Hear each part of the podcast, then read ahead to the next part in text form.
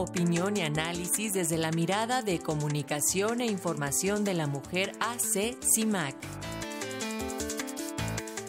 Y precisamente Lucía Lagunes Huerta, directora de Comunicación e Información de la Mujer Asociación Civil CIMAC, analiza en su comentario de hoy las sistemáticas violaciones a los derechos humanos de las mujeres. Adelante, Lucía, ¿cómo estás? Muy buenos días.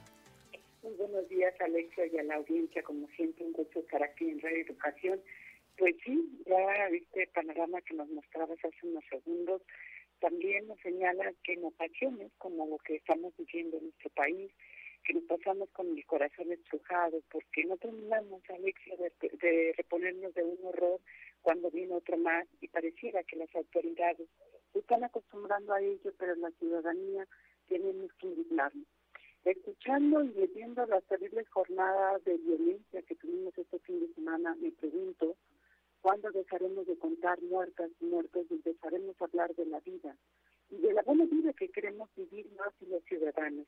Y mientras llegue ese momento, Alexia, tenemos que resistir para que la desesperanza no nos invada, como miles de mujeres lo hacen todos los días para seguir defendiendo la vida y buscar precisamente a los miles de seres humanos desaparecidos en nuestro país desde hace 62 años.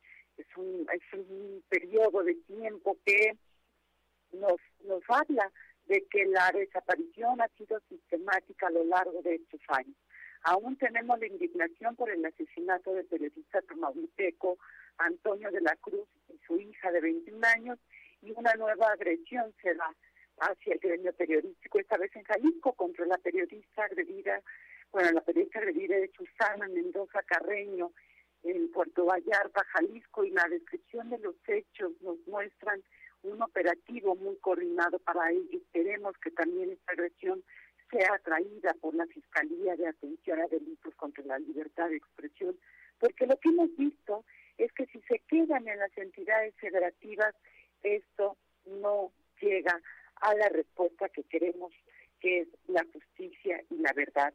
Han pasado las semanas de los homicidios, de, dos semanas de los eh, homicidios de los dos jesuitas del Día de Turistas en Chihuahua y seguimos esperando resultados que nos lleven a la verdad y la justicia, que garantice una verdadera paz de Estado que permita a la población de Cerocahui y del país entero, Alexia, vivir en paz.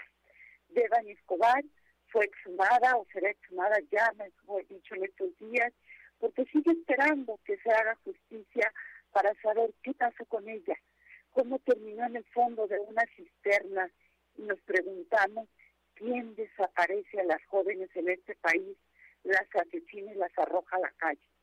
Se nos dijo que con este gobierno federal nadie estaría por encima de la ley y que el Estado de Derecho sería lo que prevalecería. Y esa promesa, Alexia, se ha no solo se incumplió, sino que incluso se ha ido dejando de hablar de ello cada vez más.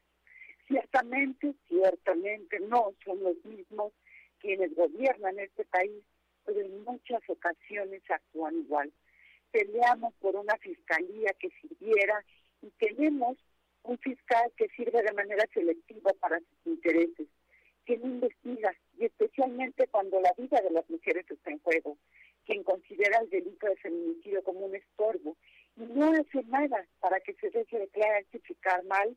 Y mira que esas malas clasificaciones corren por cientos a lo largo y ancho del territorio nacional está tan desgastado el discurso de hasta la afirmación de que el actual gobierno federal es más feminista que ningún otro, se ha quedado a un lado, porque no tiene sustento.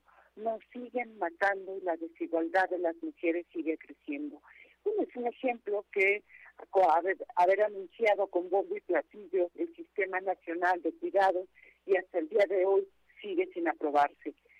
Ni él ni los recursos los refugios que dan cobijo, cuidado y fortaleza a las mujeres y sus familias para dejar la violencia fuera de sus vidas y que en seis meses ha atendido a más de 15 mil mujeres y sus familias han recibido en este lapso apenas el 19% de los por el gobierno como obligación con la vida de las mujeres. La justicia en este país, Alexia, se arranca a trozos. no por voluntad de las autoridades nacionales, sino muchas veces por las sentencias internacionales.